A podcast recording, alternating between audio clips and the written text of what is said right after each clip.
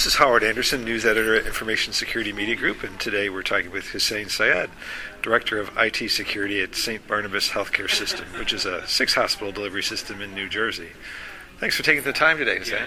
Thank you. Thank you for having me. Now, the HIPAA omnibus rule was finally released in January, and the compliance deadline is coming up in September.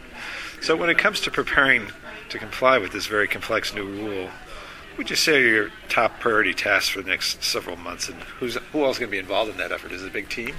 It is going to be well. Actually, uh, it's an augmentation of what HIPAA currently is, the HITECH rule.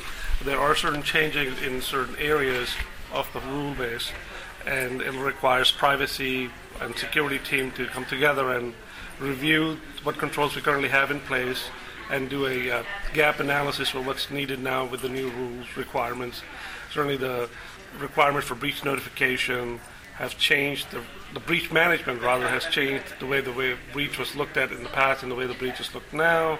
The business associate requirements have changed. They actually have to go streaming down to the business associates, and their subcontractors are required to sign and implement a business associate requirement, which was which is new in the in the omnibus rule. Also, some of the software vendors, if they actually provide storage, are also required to do business associate. Those, those change the way risk assessments are going to be done, the way policies are going to be shaped, will all be required to be changed or updated. And then there is a grace period, and after that, everything has to be trued up. Uh, and the newer uh, and the existing vendors have to re-sign the business associate agreements. Right. So as you said, the rule makes it clear that business associates and their subcontractors must be HIPAA compliant. So, what do you got to be talking to your business partners about on security issues this year? Well, we, we have a, a very streamlined risk assessment process in which we used to ask the business associates, do you have a business associate agreement with your subcontractors? In the past, it was really not required, and some did, some didn't. Now we have to mandate it. Uh, the other area that we really have to be very uh, careful about is the breach management. It's not the significant harm anymore; it's the presumption of breach. So that changes the way the uh, the, the, way it works, and a different type of risk assessment has to be done. They, I forget now, but there are about four categories of factors that can influence whether it's a breach or not. So the risk assessment has to be done based on those four items, and then resultant to that is whether it's a breach or not. And uh, a breach notification or a simple risk assessment needs to be performed. But regarding the, the whole assessment of whether a breach notification has to be made, do you think you're going to have to make major changes in that in light of this rule? Or? Yes, there has to be. Uh, there will have to be uh, process-based changes. So to identify when it, there's a breach, and to understand that it's not that a harm could have been committed.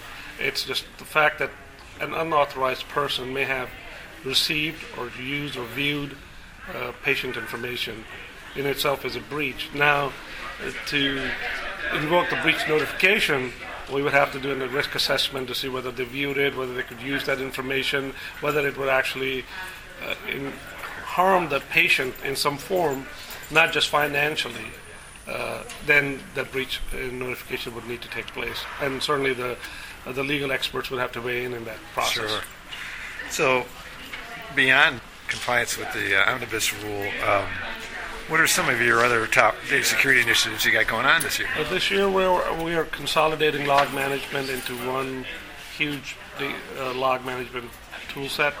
In, in, the past, we used to have security information management, the SIEM, and we had some other tools that aggregated logs from different sources, but and then we had to compile them together once we got the threat metrics created.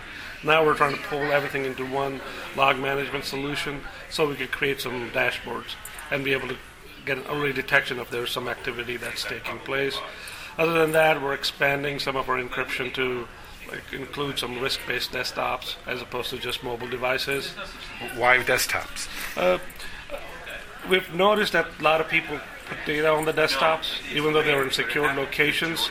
But sometimes, with the way the omnibus rule is, if a desktop is removed for maintenance and is sent back to depot and there's no chain of custody, you may, in some form, you know, be liable to a breach. So we're erring on the cautious side. We're looking at areas where uh, smaller medical offices or areas where there's more high traffic. We're looking to start encrypting those desktops as well.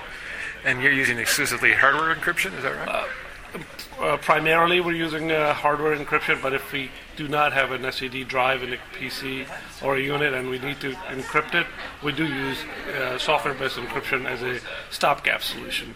So once that unit is rolled off and we look to get an SED drive in that unit. Do you ever anticipate using encryption on the back end on your servers?